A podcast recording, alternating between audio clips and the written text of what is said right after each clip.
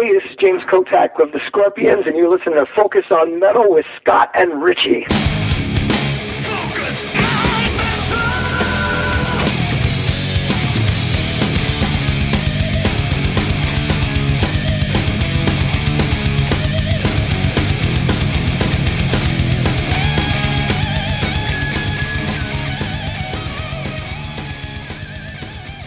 Hey, Metalheads, it's Scott. And Richie. Welcoming you to another great week of Focus on Metal. Have a killer show for you this week, thanks to a bit of email magic from uh, my partner here. And uh, we have got the one and only James Kottak on. Yep, great guy. Yeah. great guy to talk to. Um, just a funny guy to talk Yeah. to. Um, you know, not one of these guys that like no, no, no, no, Yeah. no, the standard answers Right. and all that. You know, we have a bit of chemistry. We've you know we've talked to him before about something and Although you haven't heard about it yet. we haven't, yeah, and um, and you know we're talking to him again about the the brand new Scorpions album that's out, and uh, he was actually over rehearsing yeah. when we spoke to him, and uh, the show, from all accounts, and what he's talking about, is looking absolutely killer. Yeah, yeah. So it's uh we had a great talk with him, so I think everyone will enjoy that. Lots of good info from him if you're wondering about what's going on with the tour and what they're going to do and all that. So hopefully a lot of your answers will come uh, from Mr. Kottak. So uh yeah, so great interview coming up. And I should also uh, just let you know that um, if you haven't had enough of me on this show, uh, I was the guest last week on the uh, episode 103 of the Mars Attack show. Um, my good friend Victor invited me on to do one of his decade series, which is a really killer concept that he has of going through in 10 year jumps and going through albums for those 10 years. And he's had a bunch of great guests on doing it. And I was honored that he asked me to do a Decades episode. So, uh, if you go to uh, MarsAttacksRadio.com, you can check that out. Like I said, episode 103. And uh, big thanks to Victor as well for having me on. It was a great fun doing it. Always enjoy doing a show with Victor. Yeah, well, the concept's fantastic. You pick Yeah. an album from each decade and you talk about what it meant to you. Yeah, yeah. That's no, a I mean, really the first cool. one he did was with uh, with Mark Strigl from Talking Metal, and just uh, you know having that initial one so fully formed Hmm. and right out of the gate. And so when he asked me, I was like, "Look, I- I don't think I can come close to what you guys did on that first episode. It was just really so well done. Yeah. You know, in the end, I, I think it came off pretty good. We had a good time doing it, and um, yeah, like I said, definitely always a great time talking to Victor, and he's got just some really great shows he's putting out where he's done a couple of different concepts that he's deciding to do this year and then he just kind of rotates them through and um, so yeah just if you haven't checked out mars attacks then uh, definitely do that it's also carried on the talking metal digital Yeah, stations well, as well He's, he's Victor's asked me to do one, and I've agreed to do it. It's Yeah. just I have to schedule it with him, but I better be quick because I have no albums left. the way all you guys are, are you going to pick the ones I want to talk about? But then again, I normally go off the beaten well track that's why that's why he you know he asked about if you were interested because he felt that definitely you know you would pick some of the other albums that nobody else has picked i mean i know there's a couple in there that i even said oh I, that richie will pick that album like Oh. and okay, just knowing some of the stuff that, that you that you like, um, and also is not really as popular in the states, but uh, you know, back in Ireland is like, well, well, of course that band is huge, kind of a thing, Yeah. and uh, so that's part of the thing. Is it, it's the same thing with having you on this show. It's it gives a different perspective. If it was just me and my North American perspective, it just wouldn't be as good a show. Yeah, well, it'd be, probably be a little bit boring. So, although some people might listen to it and think it's boring anyway, but then again, that's their that's up to them. But yeah, I hear what you're saying. It's you get you know we all love metal, but Yeah. we all love different facets of it, and Right. we all love the same bands, but we all love different albums from the same bands more. Right. and it, it's just all you know. Right. Everyone has different opinions, and I'm going to pick my albums, and Yep. Victor's going to tell me they've already been picked, and I'll go, oh god damn it, that was a short conversation. No, you. I, I, guarantee you that you're going to pick some different albums. I know for sure. There's at least one or two. that I was like, oh, he's going to pick those. Okay. I just know it. I just know he'll pick those All albums. right. Okay. Well, I'm, I'll have Yeah. to. I'm looking forward to doing it. It's just scheduling now. I've got things going on Yeah. personally, so Yeah. you know, it's getting getting the time to do it. And he's in Barcelona. Yep. So know, that's the time difference, which I'm very well aware of. Right. But he's pretty good. I mean, he's he's always been good about trying to schedule, and uh, he's you know if it's a it's a, a one off hit that he's got to stay up late to do it. Um, now that his, his little one's a little bit older, it's easier for him to do it. You Yeah, know, well, maybe a couple it's years qui- ago, it's quieter for him to- to, it's like, you quieter know- for him to do Well, it. there is that. Yeah, Easier absolutely. equals quieter. Yeah, yeah. Yeah. so Yeah, that, I'm looking forward to doing that. Yeah. But um, yeah. So let's get a little bit of discussion in Sure. while, while I'm while we're here. Absolutely. Um, I want to talk about a bit about Joe Elliott from Def Leppard. okay. Okay, now He didn't look very happy with his appearance on on the, that metal show. I didn't see it. Oh, okay. Wh- which which one? The one where he did the top five? Or Yeah, yeah, yeah. Well, he was only on. What was it on for a minute and a half? Yeah, he just uh, maybe it was because maybe he did literally like just fly in. Yeah. I, I don't know, but he just he he uh I don't know. He just kind of looked a little bit off. Like maybe Well- he was tired or whatever. He just didn't have his usual happy self. Well, they didn't pick Mott the Hoople as number one, no, they didn't. so it, that's that he's not happy because they're, they're I think they're his favorite band of all time. I think so. Yeah. Um, but yeah, he's anyone out there knows that uh, Leppard have uh, they've gone from not recording an album to maybe recording an EP to now recording a full record and it's done. Yeah. Okay. Now they're playing shows in Canada, and then they're they're playing a tour uh, in the states with uh, Styx and Tesla uh, later on in the summer. Yeah, that's No. right. Yeah. Yeah, now the plan was for them to bring out the record before the tour. And they own their music now. And they're shopping for labels. Right. And they said now that the album's not going to come out till after the tour. Hmm. Because they're getting a lot more interest from labels than they thought they would. Huh. Right, which is fine, Yeah. which is great. I'm very happy. I'm I'm looking forward to hearing the new stuff. I'm a huge Def Leppard fan. I always have been. They're probably the band I've seen the most Yeah. ever. I've seen them like nine or ten times. And um, Joe Elliott was asked were they going to play any of the new material in the live set, and he said absolutely not. That he doesn't want crappy sound quality YouTube clips going up with with the new songs, right? Yeah. And I understand where he's coming from, but I'm going to look at it another way now. Okay. Years ago, when a band brought out a record, right, a brand new record, right, the single was released to radio, Yeah. and then the radio would play the single, right. So that's how people heard it, right. Yep. Not happening anymore, No. right. So Def Leppard bring out a new song now. Who's going to play it? Eddie Trunk. Probably some, maybe a couple of rock stations might uh, have it on light rotation. you know it'll depend on if they get picked up by a bigger label that's gonna that's gonna push it to clear channel then it's gonna get played on a whole crap load of stations maybe. they still have a they still have a name cachet um, across a pretty wide audience and yeah if if if they have if they get picked up by a big label that's able to to push it which is you know these labels that go well you're going to play this if you want to be able to play this kind of a stuff and they can do that Yeah, but you go back to the last record, Songs from the Sparkle Lounge. Yeah. Right? That was, I think it's 2008, 2009. Um, how, I was in Ireland at the time now. How much radio play did that get over here? no none Yeah, see. So my next point then would be, right, they're playing sheds, right? yeah They're playing anything between 12 and 20,000 people a night, right? yeah if he's on about the YouTube quality crap stuff, I get it. Yeah. I, have done it myself. I'm like, oh, he sounds terrible singing. He can't sing anymore. The guitar sounds terrible, and it's it's, Yeah. it's recorded on someone's iPhone. I get all that, right? right Um, why don't they release a single before the tour, and then play the single in front of twenty thousand people, Well, and that'll get still more waiting- ears to hear it. But if they're still waiting for a deal, then they're probably saying, well, we, we can't release anything. Because once you do, now you start complicating the deal. Yeah, but I, I'm just trying to f- figure how are they going to get people to hear the record. To me, that's the ideal solution: is bring out the single, play the play the one new track at the show. Yeah. Right, you've twenty thousand odd people who've never heard it. Put it in first song, second song, get it over early, then play all the hits, and then people might go, "Wow, that new song sounds really good. I'll go buy the album." Mm-hmm. What if they don't play any of it? What's going to happen is they're going to do all the tour, then the album's going to come out. If it doesn't get promoted on the radio properly, it's going to get buried and it's done.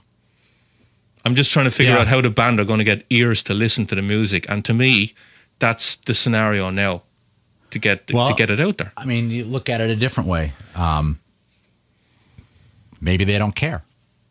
I can't see that. You know, maybe the end game for this is just that they're going to put out new stuff because there's other lots of other bands we talk to too that say, yeah, it's not really we put out an album just because we can put out an album, but we don't expect that old mentality anymore. We just we know we're going to make our money touring, and the album is just kind of gravy. Yeah, know? I know, but I can't see like the likes of when Def Leppard, like they record in Joe's house in in Dublin, Yeah. in Dalkey, right? And uh, like they all have to fly over. They're all living over here, I think, except for Joe. So they all got to go over, you know, away from their families, put, invest all this time, record the album and everything. Mm-hmm. I'm not gonna. I don't think they're all gonna do that and go. Nah, sure, it doesn't mean anything. It must mean something for them to do it in the first place. It was a really nice interview that uh, that, that I think Mitch Lafon did. Actually, it was Talking Metal episode number 516 that Mark Strigl did. I was thinking it was also with Mitch, but he did have Mitch on the show, but Mark did the interview with uh, with Rick Allen on that one. And you can find that over at Talking Metal Digital. Rick Allen was talking about the fact that they're they're all really good friends, um, and you know, so part of that is is the band. It's the band bonding. It's the getting together. It's it's the you know bouncing ideas off each other. That's still an important part of of being a band. Mm. You know, that's when you see a band go south is when the members, you know, you get one guy comes in and goes, "Here's my song," and they all go, "Okay," and they just, you know what I mean? There's not any kind of so there's there's that kind of important social aspect of a band that just even that part of it helps to continue the band. Yeah, it just for me, it's they're not going to play any of it on the tour, and then they're going to bring it out in the fall or in the winter. Okay, and then by the time they uh, obviously they're going to tour with, in some sort of package because they do it every year, and then they'll tour in the summer, and the album will be out six months, and they won't be actually promoting the album. They'll be promoting a tour with some other band. It's kind of an odd time for them to bring it out in between tours, rather Yeah. than I, I call me an old fuddy duddy or you know I'm set in my ways, but it was like album, album. The tour promoted the album, and Right. You're like they have the album in the works, and they're not going to play any of it live. And then they might play next summer, and because the album's out so long, and they'll say, "Oh, it didn't do that well." They won't play any of it live, and then you'll never hear any of it live. And it's like just as me for a fan of the band, I'm like, I'd like to hear some of it live. I don't think it's te- going to get the opportunity that it should. If it's if it's good now, it, Yeah. You know, it's Def Leppard. Everyone has their opinions on them. They might say, "Oh, they haven't made a decent album since Pyromania, or whatever." But I, I like bands to play stuff live, and I think the way this is lining up, it's not going to happen.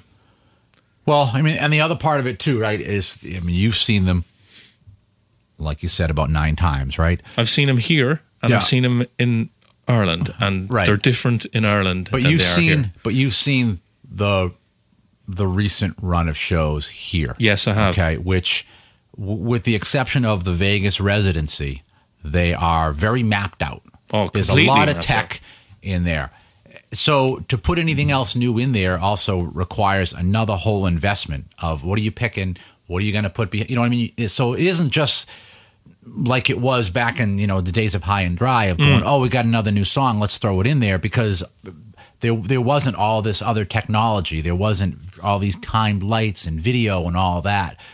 So I think there's that whole other aspect of it too is what else what investment do we put to retool our show? Yeah. because for year to year there's not you only see kind of retooling of a few things but otherwise a lot of it stays pretty similar. I mean not as bad as kiss which stays pretty much 100% similar.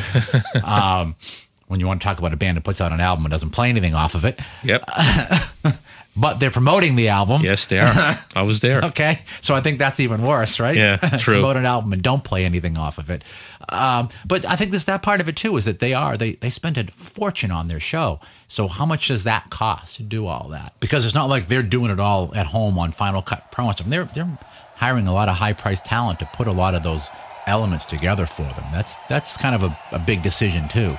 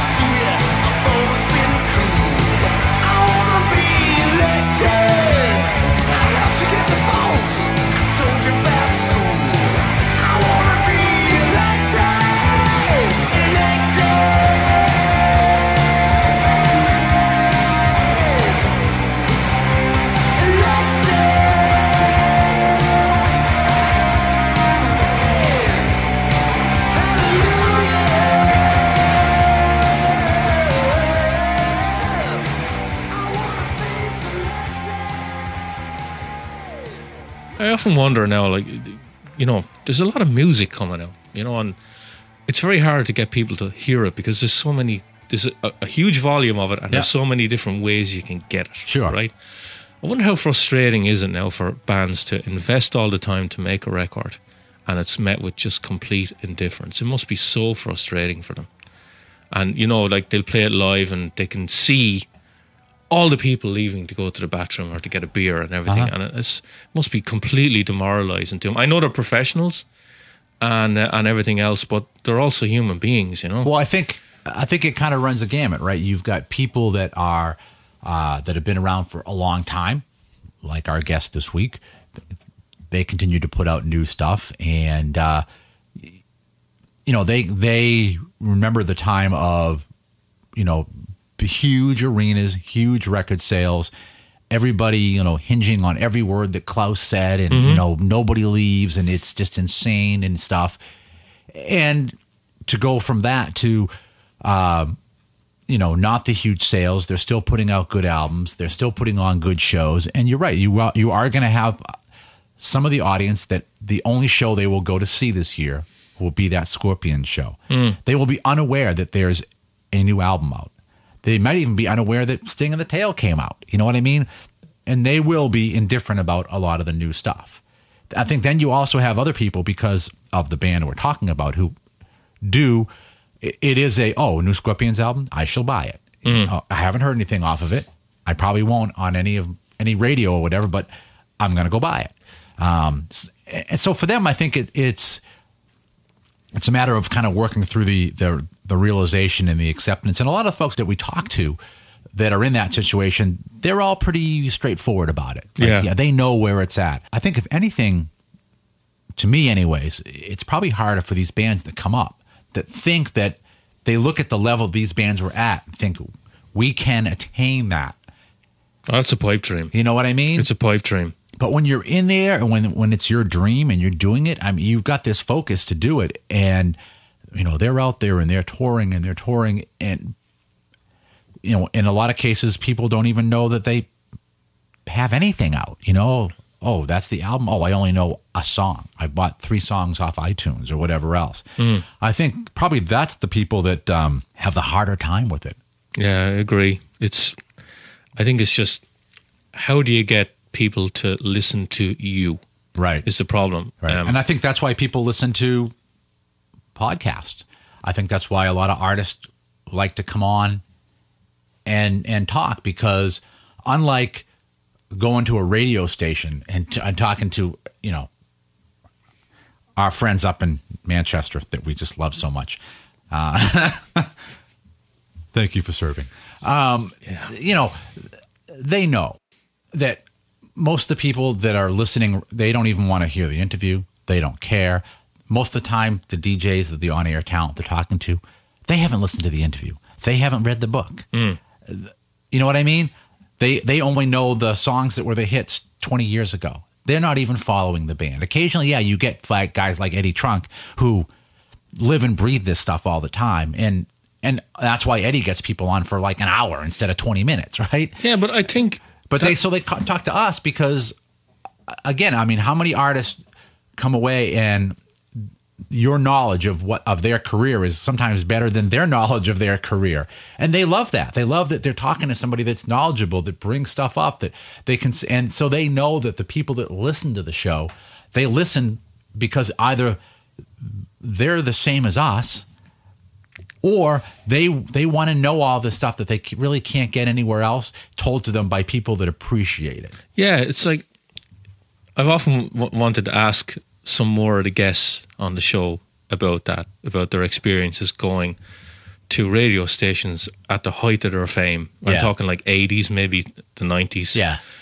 And they just sit down, and within 30 seconds, they know that whoever's asking them the question hasn't a clue Right. about anything. And you re- and some of the books that you read, I mean, they some people explicitly talk about the fact of like it's ridiculous. you yeah, so that boggles my mind sometimes because if you're on commercial radio, right? Yeah. Uh, like I have no radio experience at all, Yeah. right? But all these people on commercial radio, you hear all these commercials for broadcasting school, Uh-huh. and you know you have to be able to talk a certain way, and you can't swear, and you know you're trained and everything. Yeah. And yet they think that they can sit down and just say you're the artist, Yeah. and I'm going to talk to you, and you're not going to know that I know nothing about you.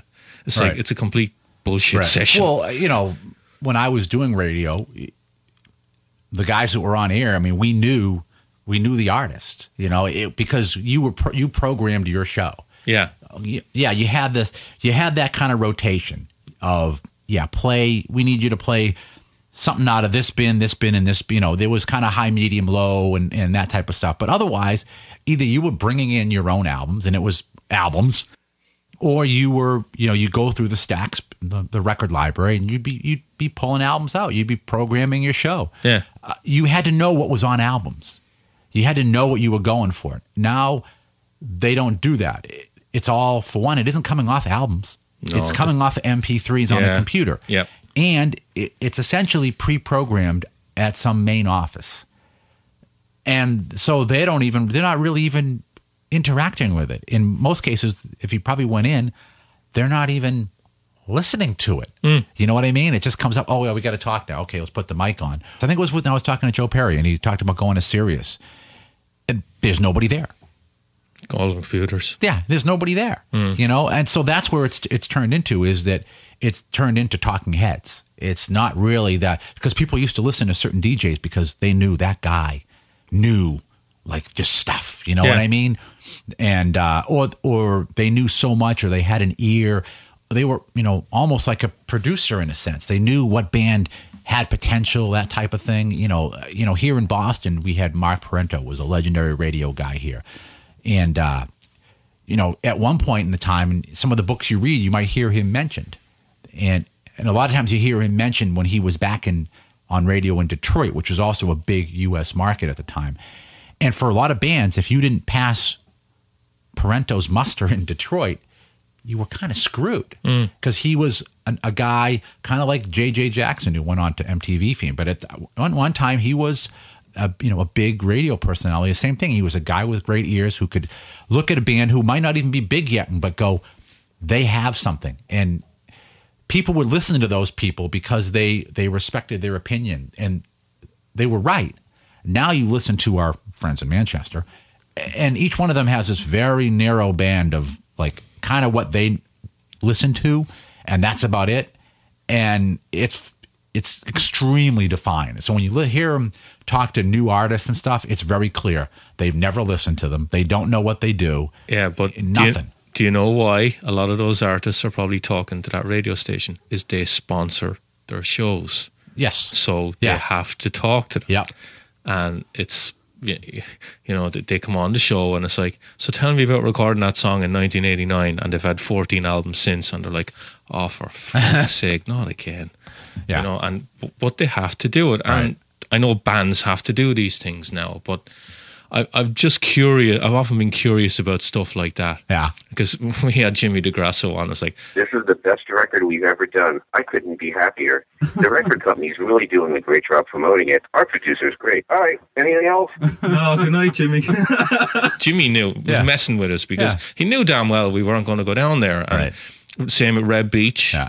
We asked Reb about the mob, and we asked him about everything. We didn't just go, "Oh, Beavis and Butthead," and you know that. One of the things I will, you know, we've ragged on Eddie Trunk a bit Yeah. right? But one of the things I really do admire, the, I admire the guy tremendously because he does a live show, Yeah. right? And he talks on it a lot. Now, a lot of people are, give out to him because he doesn't play enough music, right? But Sure. he does a live show, Right. And now, now when you've all these stations run by computers, there's Right. even all the voice bits in between are all pre-recorded and they're all on loops and everything. He'll have a live show, and I- it, well, it stands out I to me. about Eddie. Exactly. Is, is, is oh, I can I can hear all the music. I, I've got all the music, Hmm. right? But it's the fact that his guests respect him. They open up. Yeah. Kind of like you know with James shooting the crap with us today. Exactly. You know, it's it's almost like we've known each other for 15 years or something. You know Hmm. what I mean? And you get that on Eddie's show, and that's what's that is what's great about it is these people kick back, they relax, they joke around. You just you don't get that anywhere. and I don't mind if he doesn't play a lot of music. Big deal. It's, no, you know what I mean? That's the other thing that always um, that I, I I've you know I always found odd is that I'm an album guy. Yeah. Right. I like to put on an album and listen to all of it. Yeah. Right. I don't like to listen to four or five tracks from all different bands, one after the other. I'm not programmed that way. Yeah. Um. You know, and people give out saying he's not playing enough music, and I'm thinking, well, you can you've you've all these ways of programming your music at home. Yeah. He's offering something different. Yeah. And it's kind of unique now, and you should just appreciate that aspect of him. Yeah. Like, and if you don't, you can always just turn it off. You don't have to go and bitch about the guy. Right. You know, you go home on your own computer and press shuffle. There's your own. You know, Right. there you go. exactly. That's what you want. Yeah. Um, which is why I like Eddie. Now, I don't know what the Sirius shows are like. Um, they're probably pre-recorded, and there's probably a lot of other rock shows in the states that I've never heard of that might be live as well. And if they're doing it live, great. I know Right. there's some podcasts that do live shows, Hmm. which is again, it's a fantastic avenue for for bands, and you know, I Yeah, like, I, I give anyone that does a live podcast, I'll tell you, I give them two thumbs up. we should do some one. Oh hell, because I think I'm not radio trained. uh huh. A couple of times you've looked at me and gone, I can't believe you're asking that question. but um, but the worst thing you can do is just click. Yeah, You know, what's the worst thing that can happen? And then you know that we, we can put it out there, and it might get Yeah. a bit more headlines. And Yeah, some maybe- guy hangs up on focus on metal or something. You know, yeah. I mean, of, of the two of us, the only one that's ever really stepped on his tongue is me when I asked Ralph about the Judas Priest question, and that was the only time I had we ever had a guest be like, "God damn it!" Like, whoop. well, no, actually, actually, I had one more recently, and you edited it out of the interview. I did. Yeah. Oh, I was okay. I was hoping to see what he'd leave it in, and he didn't. He kind of said, "Oh, you must have seen me on an off night." Oh yeah, that's right. yeah, he was. Yeah, he, Yeah, he was, that night. yeah, he wasn't very happy with that line of questioning. but That's right, I forgot about that. Yeah, it got better too. Yeah, it got better after that. yeah. But uh, yeah, so we we started off with Def Leppard, and look where we ended up. Wow, it's good. So, this, this is old school focus on metal. Yeah, I like it. All right. Well, you know what? I think we've taken so much time here. Uh, rather than do track of the week, I think we'll just get right back to uh, talking with James. Yeah, Awesome. great. So before we go into James Kottak, why don't we just hear a little bit off of the latest album from the Scorpions called Return to Forever? And this is the first track. James refers to it in the interview. It's called Going Out with a Bang.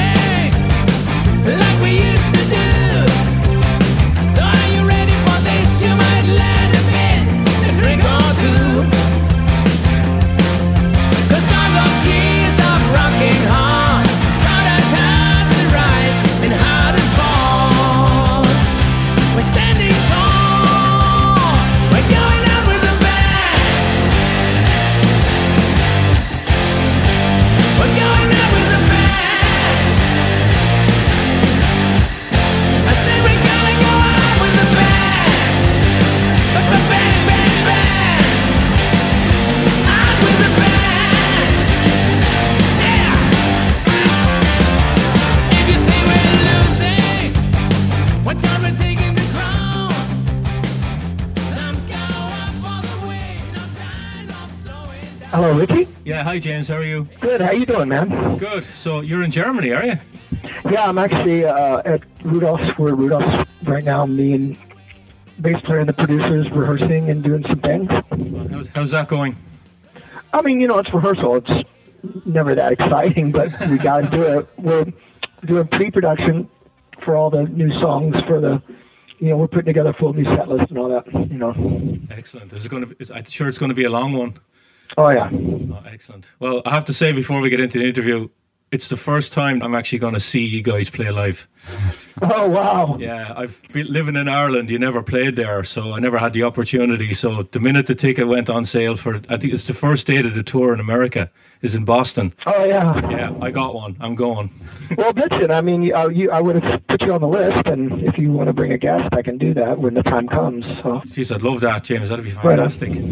I got Scott here with me He can, by he can tote my sorry ass to the show then, too. Hey, dude, Scott, how you doing? How are we doing, man? Good, man. Good to talk to you guys again. Yeah, yeah. No, I was I was psyched when Richie said uh, that uh, we were going to have you come back on and, and talk to us. Obviously, uh, you know, a, good time for it too with this uh, 50th anniversary album just coming out. Uh, dude, you know, it's um 50th anniversary. Who knew? You know, and uh, just a few short years ago, it was a farewell tour. But man, things uh, there's so much demand, and uh, rock is just doing great. I mean, look at I mean, Kiss is huge. They're bigger now than ever. So it's a good time to uh, continue. Yeah, because the album got delayed, as you probably know. So I, I've only had about like 24 hours to live with the album since it showed up, and uh, it's All right. It's um, maybe a little bit mellower than I expected, but I like the fact that there's a lot of lyrical content that refers back to Scorpion's history in there. If you really listen to the words, and I thought that was pretty cool.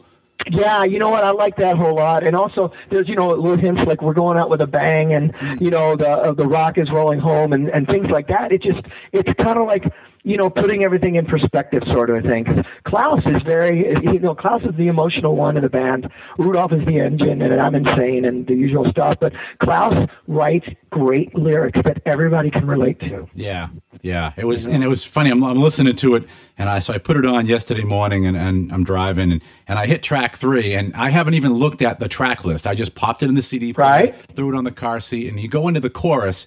And when he first starts singing that, you know, rock, rock, rock my car. Well, the first time he sings it, it sounds like he's saying rock, rock, rock my cock. And I was like, what? Is, like, is writing lyrics again for these guys? Like, what's going on? Oh no, yeah, I remember uh, uh, uh, uh, Herman had a song years ago called "Rubber Fucker." like, what was that? Yeah, it just it was really weird. It's like every time the chorus comes up, the first time he says it, it sounds like like he's saying cock instead of car. The next time That's funny. like, oh wait a minute, he says car. All right.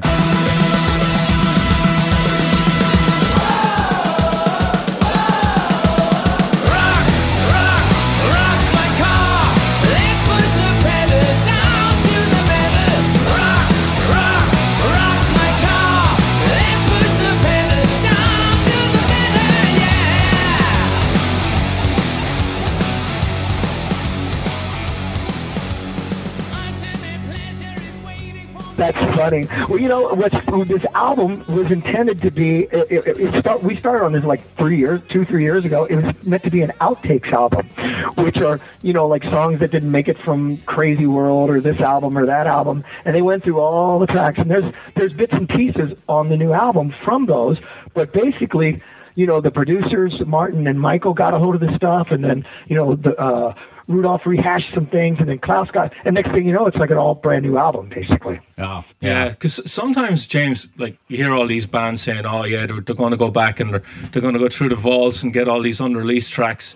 Sometimes you hear these when you actually hear the tracks, you think, "Well, they're actually unreleased for a good reason," you know? Well, you know, that's my comment. I'm like, oh, there's a reason those tracks were unreleased, or they didn't make the album, or they were on the, the, the Japanese bonus track." There's a reason because they didn't stand up to the other tracks like No One Like You and Rocky Like a Hurricane. And I agree with you there. I think Mötley Crüe put out uh, an outtakes record, and, and I think it's kind of a, a funny thing. Like, it's almost like uh, walking around naked in front of your fans. And you know, the Beatles did it, and that was one thing because they're the Beatles. But you know, I think a lot of bands should not do that. tell you the truth. And then you hear the stories where, oh, the band goes in with 20 songs and the producer says, no, none of them are any good. Go back out and write more. yeah, exactly, dude. I've, I've been through that before about that Wild Horses okay. in the '90s. God dang it, man! wow. Who was the producer? Oh, that was uh, Keith Olsen. Oh, okay. Oh, Oh, yeah. yeah. we know Keith. yeah. Yeah, it's a small world here, man. Overall, though, I think, like I said, lyrically it was really cool. Like you had referenced too, with things like you know "Eye of the Storm" and stuff. If you if you really take the time to listen to the lyrics, it, there's there's a lot going on there, and and even just some of the other ones where it isn't so blatant. But you know, one of the tracks he throws in the you know the phrase "big city nights" in there and stuff. So yeah, Exactly. yeah, just very lyrically, very cool. And he always throws in rock and roll forever somewhere somehow, and then, Yeah, you know yeah. that always makes me feel good. And the other thing too, on there wasn't like, really a lot of soloing on here either. It was more just your basic, you know, verse, chorus, verse, bridge type of thing. That there wasn't too many songs that had that really classic Scorpions, you know, guitar breaks. I think except for um, well, I think the scratch has like that really long. Right, right, right. You know, I, I don't really have any answer for that other than I know, you know, the producers are all about street, uh, making it streamlined and taking it down to where it should be and, and like kind of getting back to like the structure of No One Like You. Yeah, there's great guitar solos on it or, or but you, you're right. But the song, the structure is very simple. And that's, I think, what they were trying to go for. Yeah, the question about the producers now. th- correct me if I'm wrong, James. This is the first record since uh, Crazy World that you've used the same producer twice. Oh yeah, well actually, th th yeah, they did uh, "Sting in the Tail," "Comeblack," uh, the MTV Unplugged, and now this. Yeah, but I'm, a full studio record I'm talking about, not a- Oh yeah, yeah, yeah. because like you, you, it was Keith for Crazy World, and then Uh, Fairbairn yeah, for and then Face had the Heat. Desmond Child, and you had all these different producers for all the albums. And this is the first one with the same guy on it. Any any particular reason why it just worked the last time? It was great. Yeah, you know what? Sting in the Tail worked. It, it was. I, I don't want to say it was effortless because I wasn't there for a lot of the recording. Uh, because I'm not going to sit around while they're doing guitar after guitar after guitar. But these guys have a way of doing things where it's painless. They they take a lot of time and spend a lot of days and just they know how, they've figured out a way to get the heart to the heart of Rudolph Klaus Matthias and the band and and just they know how to streamline it. I guess that's the word and it it works. It's efficient, and that's that's the reason you go back to a sec, another producer. And and also there's a pattern in the, in the older days, like uh, I don't want to say older days, but in previous days, uh, that you know you do an album with a big producer, then you want to go try to top it and do it with another big producer. So go figure. Yeah, can I just ask you a question now? A couple of years ago, of course, you announced the uh, the farewell tour. Did did you was it gradually over time that like one of, one of the guys had doubts, or two of the guys had doubts, or you all got together in a meeting and voiced your opinion, or how, how did that all take place? Well, you know what's funny? For 2010 and 2011, we were all going along here, and you know we'd go we'd be out to dinner and go, "Wow, man, you know the end's coming." And and honestly, we all believe. You know, I I've, I formed a side project. I had Project Rock up and running. We went and did two tours in between. Uh, I was doing a Kingdom Come reunion, which I mean, all the original five we got together in L.A. last year this time, and things were rolling. And then and then the next year it was just kind of like, oh well, you know, things are like really going really good. And then it just offer after offer after offer from all over the planet kept coming in, and the demand kept growing. And then everybody's like, oh well, you know what? Maybe we should think rethink this, you know. And it was just a gradual step. And uh, you know, and, and honestly, a big part of this was our manager's idea. Uh, you know, in the very he goes, you know, you should think about, you know, calling it a day, farewell. And because the, the plan was to do farewell and then go do a Scorpion musical. Do you remember what we were? Do you remember that At the. Luton, at the Luton Palace, we were Yes. talking about a rock musical based on the life of Jack the Ripper, yeah. Right. Saucy Jack. Saucy Jack. Saucy now is Jack. the time to do you're that. a naughty one. Saucy Jack, you're a haughty one. Saucy Jack. with all the songs like they do in, on Broadway. Yeah, That was kind of like the, okay, we'll ride it right off in the sunset. And uh, so that didn't happen. And so here we are. yeah, yeah. It's cool. I think one of the things as well I got to say is that Klaus still sounds great for a guy that's in his mid sixties. He still sounds fantastic. He's phenomenal, dude. The, uh, the, I don't know if you've heard the MTV Unplugged. It is the Klaus show. He's the. I, I, I, just, I don't know how he does it. He's the best singer. It's one thing to sing rock and stuff. You can you can get away with stuff, but man, on this that MTV Unplugged, he just nailed it beyond belief. Yeah, yeah. He's just an incredible singer still. Yeah. Yeah, yeah, and it, I think a lot of people are probably very excited. You guys, you know, kept on going. I know that you know we saw at one point. I think last year or two years ago there was a little spot during uh, that metal show where uh, Rudolph and Klaus got on and. They were kind of a little bit vague about what was going on, but they did indicate, you know, hey, maybe we'll be doing something else. Maybe this won't be the end. So, you know, it's good that this has kind of come around again, and, and it's it's great that you guys are still out there doing it and kind of carrying the flag for this kind of, you know, big, you know, large venue type of rock. Man, dude, uh, again, if there wasn't demand, we wouldn't be doing it. 'Cause the whole thing about the farewell tour was like, going, let's go out, uh, you know, on top. Big because there's nothing worse than seeing a band go down lower and lower, and then you're playing in House of Blues, and then you know there's 200 people there. Not that, not not that I think that would ever happen with Scorpions, but I've seen a lot of bands, and, and it's kind of sad. It's like, oh, dude, you got to know when to pull the plug. Absolutely, yeah. And you guys, I mean, for tour wise too. I mean, you got some good venues. You guys are playing. I mean, obviously the Boston one. I don't know if you ever played that venue at all, but it is an awesome venue to, to do shows at. Is this the indoor one? No, this is the outdoor one. Ah, you know what? I think the last time we played in Boston was like some kind of theater situation, and I don't think I ever played that that amphitheater. Is it the amphitheater? They change the name like every two years. Yeah, of course. It's the, it always ends up being the pavilion, but it's it's right out on the water. It's the one eight hundred dentist pavilion. Yeah, that's next year's one. you know what, dude? I'll probably when I get there, I'll go. Oh, I remember this. You know, it's- that happens a lot. It's an absolutely great venue, and, and uh, you know everyone always has a great time. When you, so you always have a really up crowd there right from the get go. It always makes for a, a great show for whoever plays. That's cool. And I love Boston, man. It's one of my favorite cities in the all-time world. James, all the tours you've done with the band, um, have the band ever sat down and said, right, we're going to actually play an album from start to finish? Because that seems to be the trend now. Uh, you know what? That's been talked about, but the, that trend. Most of the times when I read it, fan there's a lot of hardcore fans who are s- super thrilled about it. But then there's a lot of other fans. Like in our case, we have a lot of 25 and under fans. If there's 10,000 people there, half of them are tw- under 25. Yeah. And, and quite honestly, I don't think they want to sit through, the entire Love Drive album because they're fans of like from night from Wind of Change up till current. They want to hear the old stuff, and they a lot of them know it. And I'm, I think that's kind of cool, a good idea. My idea was to take like Love Drive and play like the entire album. I mentioned this to Rudolph a couple of different times, and. I just play, like let's do the Love Drive album. Let's do the entire album in like 12 minutes. You know, and then that way everybody goes, man, we played the whole album. I know that sounds nutty, but wouldn't that be fun? That would be awesome. That definitely Yeah. be a show you'd want to go see. Absolutely. Yeah. So everybody gets everything. Yeah, because I know your your shows are normally like well over two hours long, so you could easily play an album like forty minutes and then play That's true. The. But you know, what? it, it's also a, a matter of you know, Klaus has his way of singing, and the reason he's so good because he takes care of his, his voice. And you know, you have to really think about the stamina, and uh, you know, we're not 25 anymore. You know, I, I get what you mean too about trying to make it so it's good for the fans too. Because one of the things that you always see if you go to like an Aerosmith show, and you definitely have a wide divide in the crowd. And you know, there's there's the people that got them during the MTV years, and then you got you know people like me who were buying the original albums, and you can see the the boredom goes from one half of the crowd to the other as what they play. So if they did you know a whole album like from the later years, you alienate. You know, all of a sudden it's a 45 minute bathroom trip for half the audience. So Exactly, and you can you know that that's and also I hate to say this, but people's attention spans are much shorter now than they were 20 years ago. yeah, or even like see Iron Maiden, they can do that. They're Iron Maiden, but honestly, I read a lot of fans were really not happy with when they did that.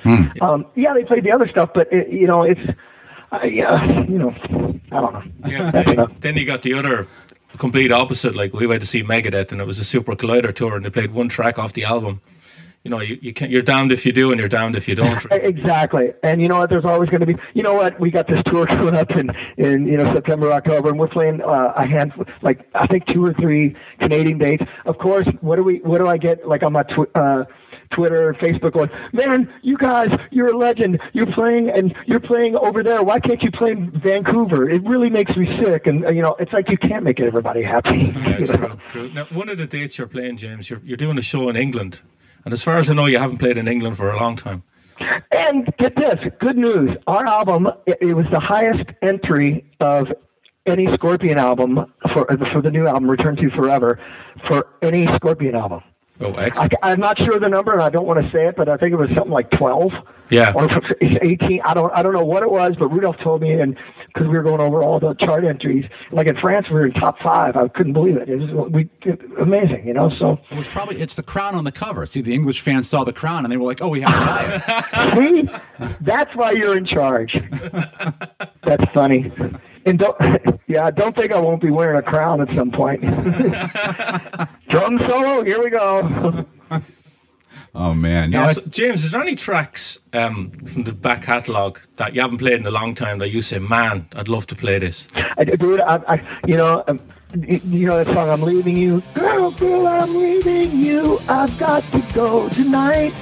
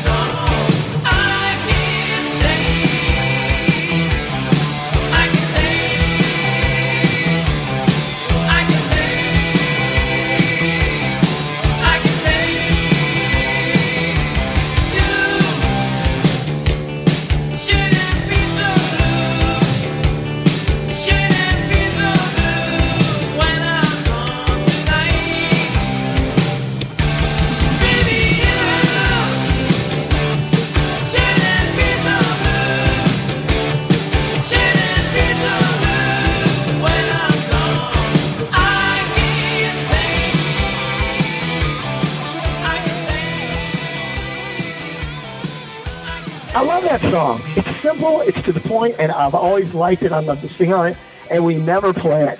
I mean, I begged to. So what did I do last last tour since 2010? I put it in my drum solo.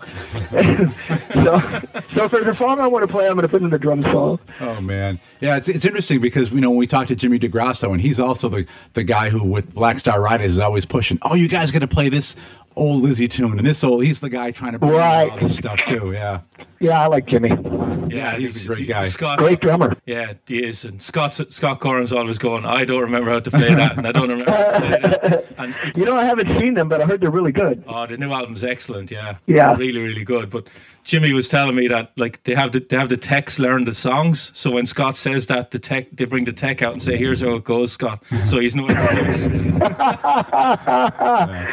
That's funny. last time we had Jimmy on, it was uh, Jimmy was doing his Scott imitation and I was pretending I was Jimmy, so I'd bring up the song and, and we just kept going back and forth. So. Yeah, he's a funny guy. He's a funny guy. That's funny. Yeah. So, ask you a question, James, about an album that the Scorpions released in '99, the Eye to Eye record. Right now, a lot of the fans don't like it. Okay, for Right. it's pretty obvious why. But as a drummer, that's a different kind of record for you to play on. What What are your memories of making that? Was it challenging for you? Do you like it?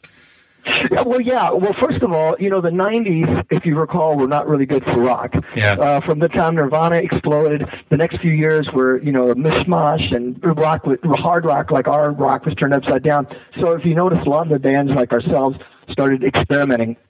And when we went to do the Eye to Eye record, we thought, well, it's time we got to do something different, you know. And we got the producer, and uh, I was never from day one. I said, man, guys, this is the wrong guy. And I brought in a, a couple guys, a former Ozzy producer, and said, no, you know, we went with this guy. And but you know, as we got into the studio and started, the, uh, the songs, the demos of the songs, uh, there was like 34 songs, and I played drums on all of them. And man, some of these songs were great, but then the, it, they got lost in translation in the studio.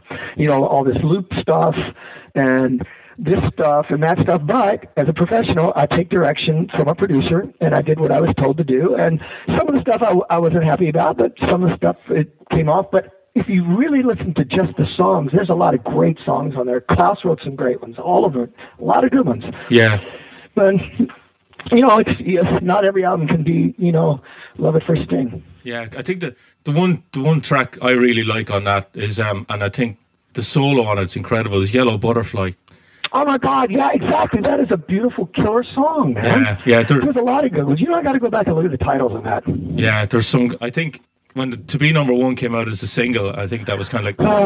oh God, you know. Oh, I, and you know, one of one of the angles from from I hate to say it from the producer and the record label was like, you guys need to show your sense of humor And I'm like, going, mm, uh, you know, I'm just sitting back.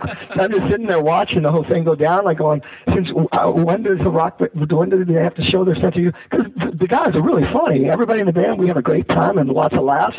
But uh, you know, at the end of the day, we're a hard rock band. You know. Yeah, you took a lot of heat for that record. Yeah, yeah well, you know, so did Aerosmith when they put out "Done with Mirrors." Jeez. Absolutely. True. Yeah. So of course you guys are, like you said, pretty early in on rehearsals and stuff. But do you know roughly how many tracks you think you're going to play off the new one? You know, uh, I can definitely maybe say like four. Because we're I, this is going to be a, a longer set. We're organizing things. I mean, right now we're just uh, we're just like playing through some of the new songs, and then we're going back and we're rebuilding and redesigning all the old songs. Yeah. Not not redesigning them. We're just going back and relearning them. Because the thing is, over years you play these songs hundreds of times, and they change a little bit here and there, and we you don't notice they're changing. Then we go back and listen to the original version, and like going, I don't remember that. How, what? We don't play it like that.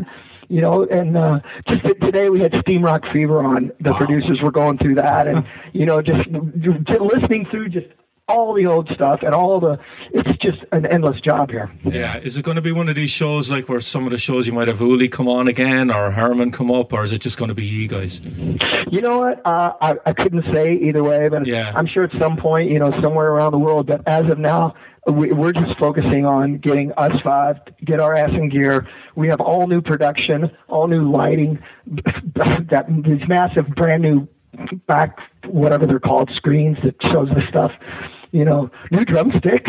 no, for real, it's like a, a total redesign of everything. So we're we're getting super excited, but it's a lot of work. Wow, Yeah, yeah, yeah. I know when I was listening and you know listening through the scratch, and I was thinking about what you guys would do live, and I thought, wow, that's a song that'd be great to take that song like right into the zoo. It's kind of that same timing, it's Yeah. that overall vibe, and I thought you guys would blow some minds. That new song, and you went right into you know blended it right in, maybe like because the solo was that kind of that guitar Yeah. solo is really similar to the zoo as well. I thought, wow, that would be a great kind of a uh, mix to do.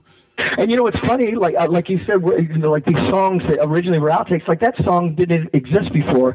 You know, uh, Rudolph was screwing around with a riff, and then the producer goes, "Hey, man, play that riff again." And then all of a sudden, then uh, Klaus just started scatting, and and next thing you know, it became a song. Yeah, that's it's like awesome. crazy how these things happen. You know. Yeah, Yeah. How, how often, James, would some of these tracks be brought up as you go in to make a new record? Like, you know, the way sometimes a, guy will bring a track in that he submitted for the last one and it got turned down and then he'd bring it in again. Was there any of these tracks ever brought up before? I, you know what? I, I out of all of these tracks, like uh, we redid uh, uh, Rock and Roll Band and um, what's the other? Dancing in the Moonlight. Well, Dancing in the Moonlight didn't go on the album, but I'm in a Roar and Rock and Roll Band. That was actually from MTV Unplugged, and. But some of the songs, I mean, a couple of riffs here and there I've heard over the years. Yeah. But but I wouldn't say one particular song. But here's an example. Still Loving You. Okay, we know that song. It's a signature Scorpion song. Great song. Rudolph presented that song for like seven years wow. before it made it onto an album. and he kept pushing it and kept pushing it, and finally it got on an album. So go figure. Yeah. Same producer, too. Yeah. That's nuts. Yeah, well, you got to figure though. At that point, you know, they probably went, "Hey, wait a minute, those kind of songs work for us." Yeah, all right, yeah, let's do that one. So, Yeah, you know, yeah. I mean, it was an evolve, uh, evol- uh, evolving time then. But you know, I've heard, Rudolph's told me so many great stories. I mean, I wish I could tell them all, but about you know, I go, well, where did that come from? He goes, well, that came from, and he tells me I was riding in the back of the bus, and blah blah blah blah blah, and that's where this riff comes. Yeah. You've Queensryche uh, obviously supporting you here. Did, uh, did you have any say in who you were going to pick as a support band? You know, uh, the way that goes is we have an agent, and he makes recommendations, and we go, well, what do you think of this? What do you think of that? And then we all say, well, what do you think of this? And I mean, we literally put the computer on and put rock bands A to Z, and just go through the list because there's so many people. We've played with so many people. It's hard to find, you know. New people to play with, and this came up, because Queensryche's opened up the Geoff Tate version, opened up for us a couple of times, and you know it was good. But this version's coming, so it seems like it's going to work. Yeah. Have you, have you heard it, the Todd La Torre version at all? I have not. Okay. We saw him last year. He is phenomenal. yeah, Yeah, I heard that. He's li- live. He's absolutely phenomenal. He nails all the songs. And Yeah, I was doing really it. great to get along with too. Because we, we actually hung out with them for a while and talk about a you know a group of guys who just they're just hanging out, and enjoying each other's company, just kicking back. They're uh, so I think probably pretty good mellow tour mates for you too. I don't think no drama going to happen there. So Well, that's cool, you know, and it's good to hear because we're kind of like that too. yeah, Okay. no, that's that is awesome. So. uh Anything else going on in the in the world of James Kottak? Not that you have enough going on already, because you're always Um, busy with other stuff. Well, you know, I've been doing some interviews here and there. Um, I was trying, going to do an uh, Kottak acoustic album over the, over the holidays, but I got really lazy and didn't. and um, then I've just been enjoying life at home a bit because Yeah. last year was kind of slow. And then, uh, of course, uh, you can always go to my www.jameskottak.com. That's K O T T A K, and hit me on Twitter at, at jkotak and uh, Facebook and all the rest of the stuff. And you know, I love to hear from people, and, and uh, it's always fun. And you can send me messages through my website, and um, you know, just doing some interviews here and there, and having fun and enjoying life and being healthy. Yeah, That's good. That's yeah, I definitely. I got to compliment you too. That you know, after all the stuff that broke about Dubai and all that, that you 100% totally own that situation. And a lot of people wouldn't. They would have put out you know bullshit or whatever. But you were totally straight and you owned it. And I, I have to compliment you on that. That Well, thank really you. Awesome. I really appreciate that, man. And uh, you know, because it's a, it's a thing. It was it was a, I- I had it had that situation happened in any other country, it wouldn't have been a deal. But I was at the wrong place at the wrong time in front of the wrong flight lady or whatever those people behind the desk are, and said the wrong thing, and then she flipped out. Yeah. So, you know, uh, it, I'm kind of done with it. But uh, actually, I did write a book about it Oh, nice. every day I wrote a, I've got about 190 pages, uh, which will be like 300 in a regular book. So I'm looking, uh, talking to some publishers, and you know, the book, the book scene is all up, turned upside down. It's like the music business anymore. Nobody, nobody has any money. But um, I'm anxious to get that out next year. I'm, I'm waiting till next year. Awesome. And definitely, when you're going to do that, we would love to help you promote the hell out of it. Well, dude, that's bitching, man, and I really appreciate all the time. And uh, you know, I, I look forward to seeing you guys in uh, September, right? Yeah. I just have one one final question for you, James. Sure. When you sat down behind the kit, the first show back with the Scorpions, what was the one overriding emotion you felt?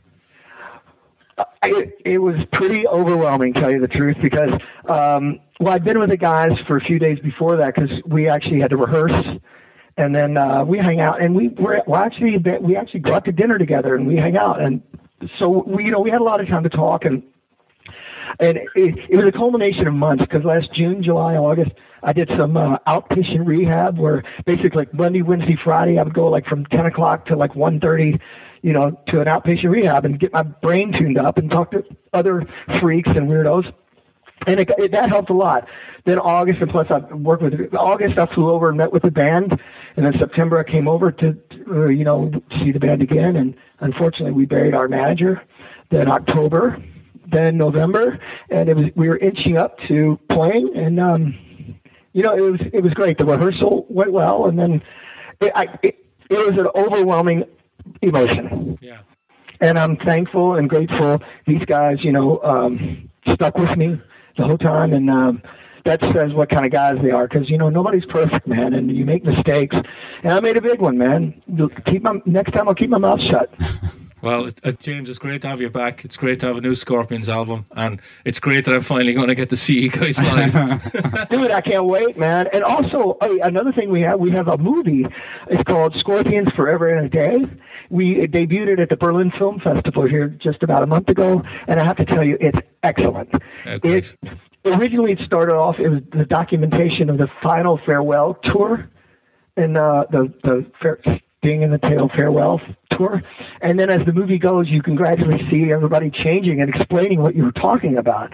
So we hope that'll come out in America as well. And uh, who knows, man? Everything's all seems to come together here. Awesome. So yeah, we're we're definitely looking forward to hooking up with you in September and uh, enjoying a great night of some classic Scorpions music. Dude, great. Thanks for taking the time. And, uh, you know, hit me up anytime, man. You guys are great. All right, James. All right, James. All right, take care. All right, man. Get back Have to a good rehearsal. Damn it. too. All right. I'm going. Bye. man. Bye. And rock and roll forever. All right, there we go. Words of wisdom from the one and only Mr. James Kottak. Always great to have him on, and hopefully, when he does the book, he comes back on. Hopefully, Yeah. he does the book. Yeah, hopefully he does the book. That'd be be an interesting read because is that Randy Blythe thing out yet? I know this is not nowhere near as serious as The, the. the documentary is out. It, there, isn't he doing a book as well? Um, I don't know. I think he's doing a book. Okay. I think um. So you know, it'd be in, interesting to read James what happened to him last year because uh, yeah, it, got a lot of traction. Yeah. blabbermouths and everything else, and Yeah, but I think he'd just be interesting in general. I mean, look how many, look how many guests that we've had on, producer guests Hmm. that reference him. I mean, the guy's had a pretty awesome career. Yeah, he has. You know, Yeah, so he- I think it's a, it's a really, uh, I think, going to be a really good read if he gets Yeah. that one out. definitely, um, great guy to talk to. Yeah, You know, all, one one of the things I love is about doing the show. It's always great when the guy remembers who you are. Yeah. because I I hit him up for something else. Never having spoken to the guy, it was nothing to do with an album he was doing right Yeah. like that. And he came on, and straight away we had we got on great with him. He was laughing and joking, Yeah. and everything. And then it was like six months down the line now, and I hit him up to come on about the Scorpions album. Remembers who I am. Oh yeah, great to hear back from you and everything. And I'm like, you think how many? He's a musician in a huge band. Yeah. And how many different people have gone through his life since right. talking to us for half an hour, and he remembers who I am, and oh, I'll make sure it happens. You tell me the time, and, and Yeah. I'll call you. And I'm like, you know, this is what makes this doing this show worthwhile because I I've, I have albums from this guy since 1988. Yeah. right. I never thought I'd talk to the guy, let alone him remember who I am. yeah, You yeah. know, that's what makes doing this show great for me. Yeah, and it's I'll- I'll tell you, it's pretty good. I mean, the show is has been growing. Uh, you know, we've taken it from um, having it on on uh, Pure Rock Radio. You know, always always been on iTunes, but Pure Rock Radio has pretty much carried us since day one. Yep. Um, but since then, now you know we've we've moved on, and we're on you know on Audio Graffiti over in the UK, and Metal World Radio here in the US has picked us up, and then just recently, um, we've had Platinum Rock Radio in the UK has has picked us up. They just launched, so we're one of their debut shows as well. So it's uh, it's been great, and and you know for the last couple, it's been them contacting us saying, "Hey, we would like to carry you guys." Yeah. So that's been, you know, that's been really nice to just see that slowly growing and people having interest across the world and, you know, uh, having internet stations want to carry us as well. So that's Well, been pretty cool. It's always nice if someone hits you up because then you know they're listening. Yeah.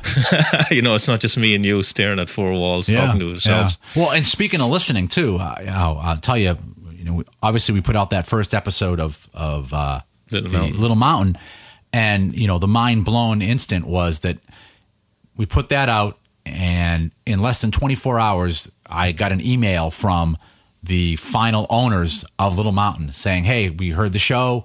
And we, we would like to come on and talk about the, the final chapter. So to have somebody totally off the cuff like that, and when we've had that happen a couple times. I mean, the first time was when Kip hit you up and was like, "Hey, I heard Yeah. what Bo had to say. I want to mm-hmm. come on the show." And that was a lengthy email from Kip too. Yeah, S but you know, you got to figure that these guys that were the last owners of Little Mountain, what, they've got to be in their sixties, maybe. Mm. Like, how the hell did they? Like in t- less than twenty four hours, they heard it. All I know is that when you sent me the text to say you posted the show, I do what I always do. Yeah. I get on the email. Um, I send all the all the people who are on the show.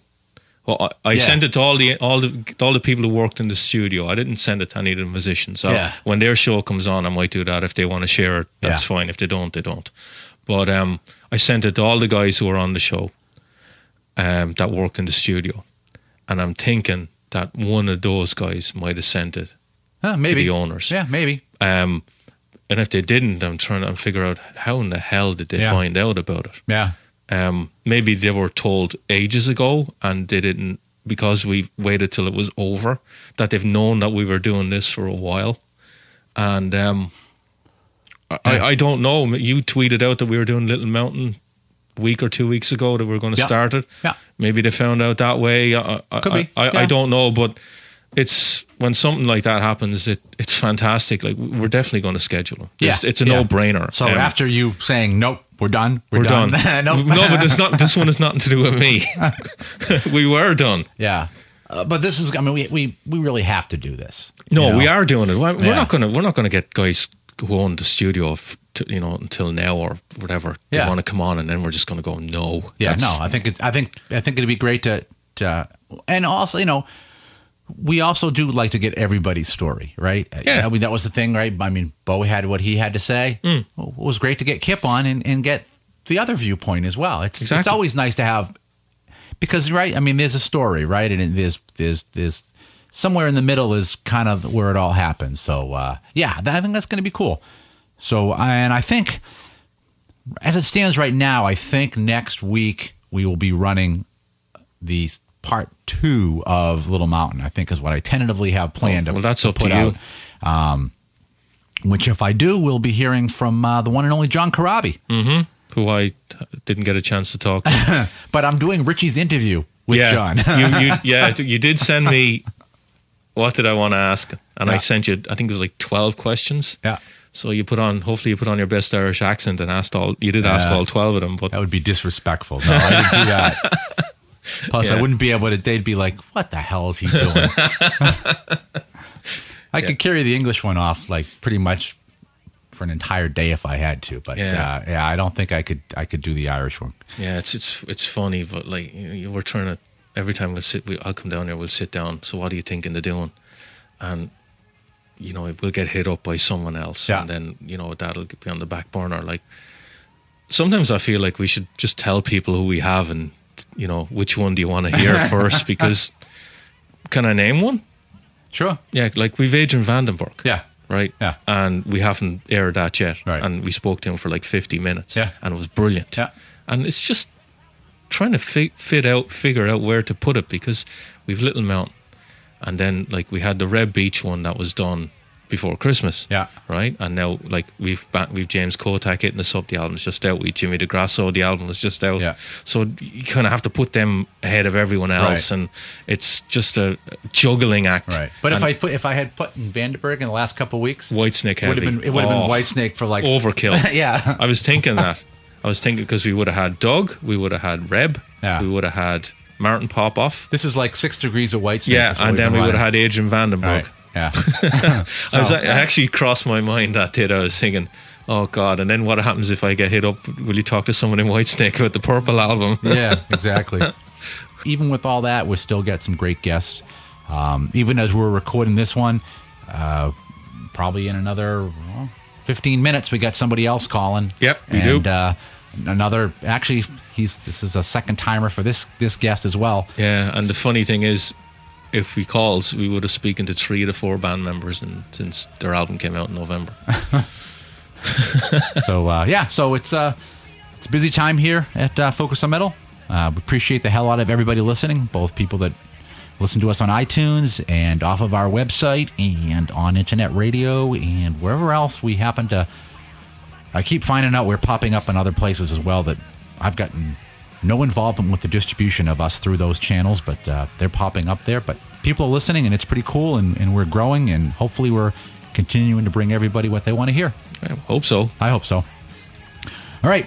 So that is it for this week. Hope you guys enjoyed the uh, James Kottak interview as much as we enjoyed doing it. Go out, get that new Scorpions album, and uh, see about driving that further up in the charts everywhere. So uh, until next week, this is Scott And Richie. saying, have yourselves a good metal week, and remember. Focus on metal! Everything else is insignificant. You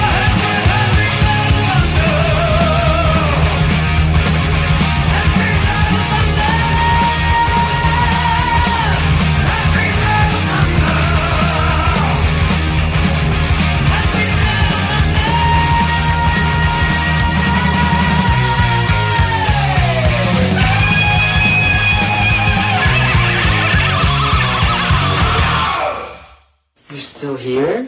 It's over. Go home.